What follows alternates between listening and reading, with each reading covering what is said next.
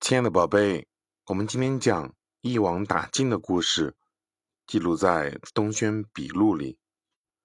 北宋的苏舜钦是与欧阳修、梅尧臣齐名的诗人，在当时被称为欧苏或苏梅。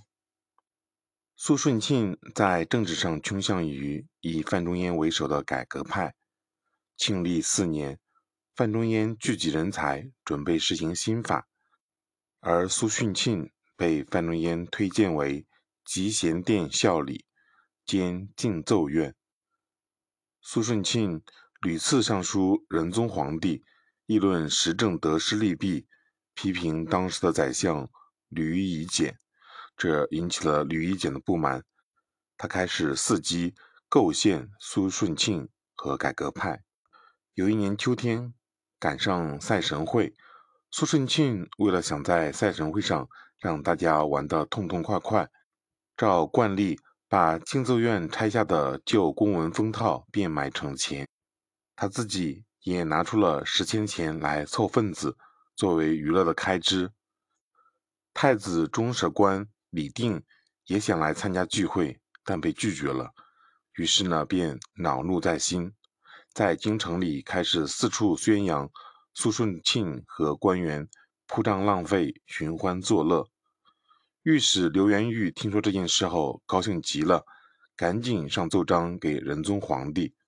宰相吕夷简一见有机可乘，也在皇帝面前说了苏舜庆许多坏话。仁宗皇帝听了大怒，把苏舜庆出卖拆下来的公文书套一事定为奸主自盗罪。撤掉了苏舜钦的官职，其他参加聚会的人也一并受到牵连，被罢官免职。苏舜钦被贬官后，离开了汴州，在苏州建立了沧浪亭，开始了隐居的生活。庆历八年，复官为湖州长史，但是还没等上任就病死了，年仅四十一岁。刘元玉听说后。得意洋洋地对宰相吕夷简说：“我为宰相把这伙人一网打尽了，一个漏网的都没有。”通过这个故事，我们明白什么道理呢，宝贝？苏舜钦在政治上倾向于以范仲淹为首的改革派，无形中站到了宰相吕夷简为首的保守派的对立面。